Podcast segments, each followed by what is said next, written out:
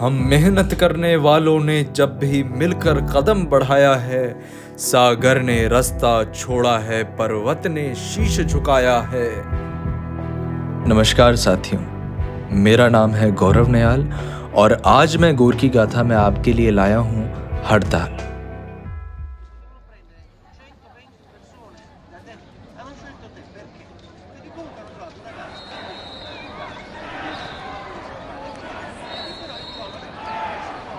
Naples के tram कर्मचारियों ने हड़ताल कर दी थी।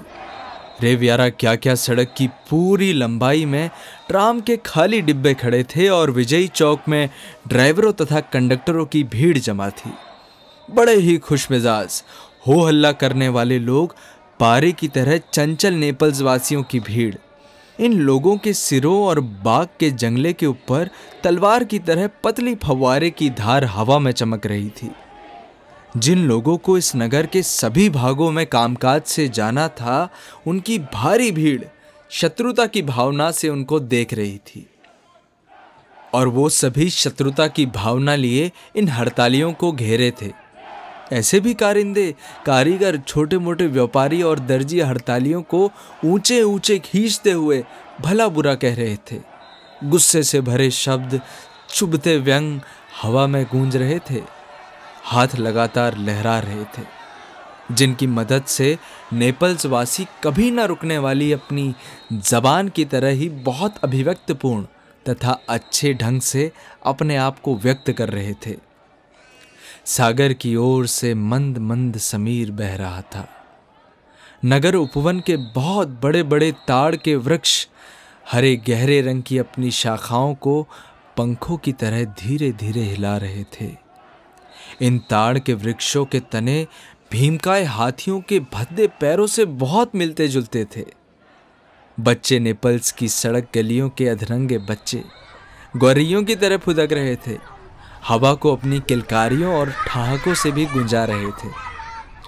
नक्काशी की प्राचीन कलाकृति से मिलता जुलता शहर रश्मि स्नात था और पूरे का पूरा मानो ऑर्गन बाजे के संगीत में डूबा था। खाड़ी की नीली लहरें तटबंध से टकराती थी। खंजड़ी जैसी छनक पैदा करती हुई लोगों के शोर और चीख चिल्लाहट का साथ देती थी। भीड़ की गुस्से भरी आवाजों का लगभग जवाब दिए बिना हड़ताली एक दूसरे के साथ सटते जाते। बाग के जंगले पर चढ़कर लोगों के सिरों के ऊपर से सड़क की ओर बेचैनी से देखते और कुत्तों से घिरे हुए भेड़ियों जैसे लगते थे। सभी ये जानते थे कि एक जैसी वर्दी पहने हुए हड़ताली इस दृढ़ निर्णय के सूत्र में कसकर बंधे हुए हैं। किसी भी हालत में कदम पीछे नहीं हटाएँगे। और भीड़ को इस बात से और अधिक गुस्सा आ रहा था।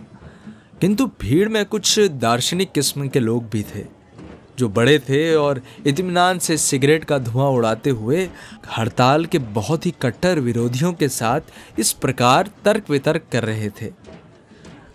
अजी महानुभाव।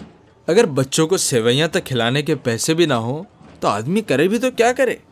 नगर पालिका के बने ठने पुलिस वाले दो दो तीन तीन की टोलियों में खड़े थे। इस बात की ओर ध्यान दे रहे थे कि लोगों की भीड़ के कारण ट्रामों की गतिविधि में बाधा ना पड़े। वे कड़ाई से तटस्थता का अनुकरण कर रहे थे। हड़तालियों तथा हड़ताल विरोधियों को एक जैसी नज़र से देखते थे। अब चीख चिल्लाहट तथा हाव भाव बहुत ही उग्र रूप धारण कर लेते थे। दोनों पक्षों का खुश मिजाजी से वो मज़ाक उड़ाते थे। कोई गंभीर भिड़ंत हो जाने की हालत में दखल देने को तैयार फौजी पुलिस के दस्ते छोटी छोटी हल्की हल्की बंदूकें हाथ में लिए पास की तंग गली के घरों की दीवार के साथ सटकर खड़े थे। तिकोने टोप छोटे छोटे लबादे और पतलूनों पर रक्त की दो धाराओं जैसा पट्टियों वाले पतलून पहने ये लोग खासे मनहूस लग रहे थे। आपसी तू तू मैं मैं, ताने, बोलियाँ, व्यंग, तर्क, वितर्क, अचानक ये सब कुछ बंद हो गया। लोगों में एक नई मानो शांत देने वाली भावना की लहर सी दौड़ गई। हड़तालियों के चेहरे पर अधिक गंभीरता सी छा गई। और साथ ही वो एक दूसरे से अधिक निकट हो गए और भीड़ चिल्ला उठी। फौजी आ गए, फौजी आ गए। हड़तालियों को मज़ाक उड़ाती खुशभरी सीटियाँ सुनाई दी। अभिवादन के नारे गूंज उठे और हल्के भूरे रंग का सूट तथा पनामे टोपी पहने कोई मोटा सा आदमी पत्थरों की सड़क पर पाँव बजाता हुआ उछल कूद करने लगा। कंडक्टर और ट्राम ड्राइवर भीड़ को चीरते हुए धीरे धीरे ट्रामों की तरफ़ बढ़ने लगे। उनमें से कुछ एक तो पायदानों पर भी चढ़ गए। वे पहले से भी ज़्यादा संजीदा हो गए थे और भीड़ की आवाजों का कठोरता से जवाब देते हुए उसे रास्ता देने को मजबूर कर रहे थे। चारों तरफ़ खामोशी छा गई। तटवर्ती सांटा लुइचा की ओर से भूरी वर्दी पहने छोटे छोटे फौजी नाच की तरह हल्के फुल्के कदम बढ़ाते। पावों के लयबद्ध आवाज़ पैदा करते और बाएँ हाथों से एक ही ढंग से यंत्रवत हाथ हिलाते हुए चले आ रहे थे। मानो वो टीन के बने हुए हैं और चाबी से चलने वाले खिलौनों की तरह आसानी से टूट जाने वाले प्रतीत हो रहे थे। त्योरियाँ चढ़ाए, होठों पर तिरस्कार पूर्ण बल डाले, ऊँचे कद का एक सुंदर अफसर इनका नेतृत्व कर रहा था। ऊँचा टोप पहने लगातार कुछ बोलता और हाथों से असंख्य संकेत करता और हवा को चीरता हुआ एक मोटा सा आदमी उसके साथ साथ उछलता और दौड़ता चला आ रहा था। भीड़ तेज़ी से ट्रामों से दूर हट गई। भूरे रंग की माला के मनकों की तरह फौजी पायदानों के पास रुकते हुए जहाँ हड़ताली खड़े थे डिब्बों के निकट बिखर गए।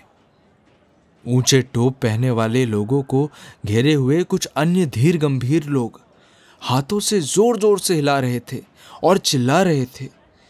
आखिरी बार, अल्टीमा वोल्टा, सुन रहे हैं ना? अफसर एक और सिर झुकाए हुए, उभरे ढंग से अपनी मूछों पर ताव दे रहा था। ऊँचे टोप को हिलाता और भागता हुआ वो व्यक्ति उसके पास आया। उसने खरखरी आवाज़ में चिल्लाकर कुछ कहा। अफसर ने तिरछी नज़र से उसकी तरफ़ देखा। तनकर खड़ा हो गया। उसने छाती को अकड़ाया और ऊँची आवाज़ में आदेश देने लगा। ऐसा होते ही फौजी उछलकर ट्रामों के पायदानों पर दो दो की संख्या में चढ़ने लगे और इसी समय ट्राम ड्राइवर और कंडक्टर नीचे कूद गए। भीड़ को तो यह दिलचस्प मज़ाक सा प्रतीत हुआ। लोग चीखने चिल्लाने, सीटियाँ बजाने और ठहाके लगाने लगे। किंतु ये सब एकाएक शांत हो गया और लोग गंभीर तथा तनावपूर्ण चेहरे बनाए और हैरानी से आँखें फैलाए हुए भारी मन से ट्रामों के पीछे हटने लगे और सबसे आगे खड़ी ट्राम की ओर बढ़ चले। सबको यह साफ़ दिखाई देने लगा कि ट्राम के पहियों से दो कदम की दूरी पर पके बालों वाला एक ड्राइवर, जिसका चेहरा फौजियों जैसा था, सिर पर टोपी उतारकर लाइनों के आर पार चित लेटा हुआ है। और चुनौती देती उसकी मूछें आकाश को ताक रही थी। बंदर जैसा चुस्त फुर्तीला एक नाटा सा तरुण भी उसके पास लेट गया। और उसके बाद क्या था? अन्य लोग भी इत्मीनान से वहाँ लेटते चले गए। भीड़ में दबी घुनी भनभनाहट थी। मोदोन्ना का आवाहन करती हुई भयभीत सी आवाज़ें गूंज उठती थी। कुछ लोग झल्लाकर भला बुरा भी कहते। औरतें चीखती, आहें भरती और इस दृश्य से आश्चर्यचकित छोकरे रबड़ की गेंदों की तरह उछल रहे थे। ऊँचा टोप पहने व्यक्ति सिसकती सी आवाज़ में कुछ चिल्लाया। अफसर ने उसकी ओर देखकर कंधे झटके। अफसरों को ड्राइवरों की जगह अपने फौजी तैयार करने चाहिए थे। किंतु उसके पास हड़तालियों के विरुद्ध संघर्ष करने का आदेश पत्र नहीं था आ, मतलब कि वारंट। तब ऊँचे टोप वाला व्यक्ति जी हुजूरी करने वाले आदमियों को साथ लिए फौजी पुलिस वालों की ओर लपका।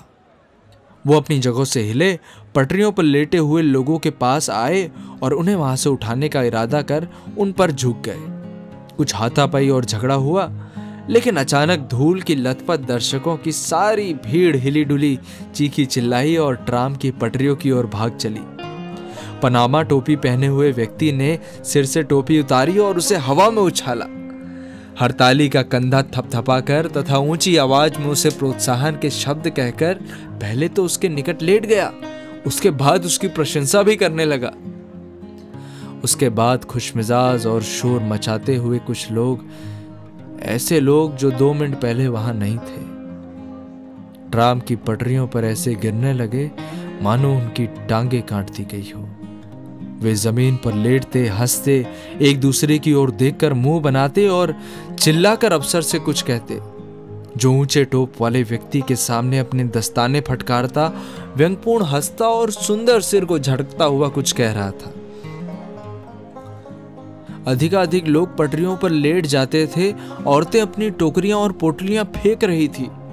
हँसी से लोटपोट होते हुए छोकरे, ठिठुरे पिल्लों की तरह गुड़ी मुड़ी हो रहे थे। और अच्छे कपड़े पहने लोग, वो भी दाएँ बाएँ करवटे लेते धूल में लोटपोट हो रहे थे। पहली ट्राम से पाँच फौजियों ने बहुत से लोगों को पहिए के नीचे लेटते देखा। हँसी के मारे उनको बुरा हाल हो रहा था। वो हैंडलों को थाम कर डोले हुए सिरों को पीछे की ओर झटकते, फिर आगे की तरफ़ झुकते और ज़ोर ज़ोर से ठहाके लगा रहे थे। अब वो टीन के बने खिलौनों जैसे तो बिल्कुल नहीं लग रहे थे। आधे घंटे बाद शोर मचाती, चींचों की आवाज़ पैदा करती, सारी ट्रामे नेपल्स में चल रही थी। ऐसा लगा कि अचानक शहर जाग उठा। उनके पायदानों पर खुशी से मुस्कुराते हुए विजेता खड़े थे और डिब्बों के साथ साथ चलते हुए वो बड़ी शिष्टता के साथ पूछ रहे थे। हाँ जी भाई साहब, टिकट? उनकी ओर लाल और पीले नोट बढ़ाते हुए लोग आँखें मिचमिचाते थे, मुस्कुराते थे खुश मिजाजी से बड़बड़ाते थे।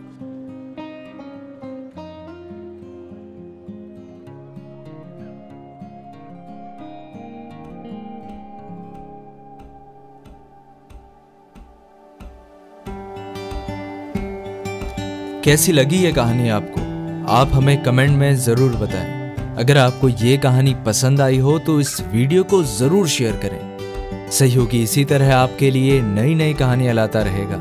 इसके लिए हमें सब्सक्राइब करना ना भूलें। सहयोगी को आगे ले जाने के लिए आप हमें बाई मी कॉफ़ी और पेट्रियन पर अपना समर्थन दे सकते हैं। तो जल्दी मिलेंगे दोस्तों नई कहानी के साथ।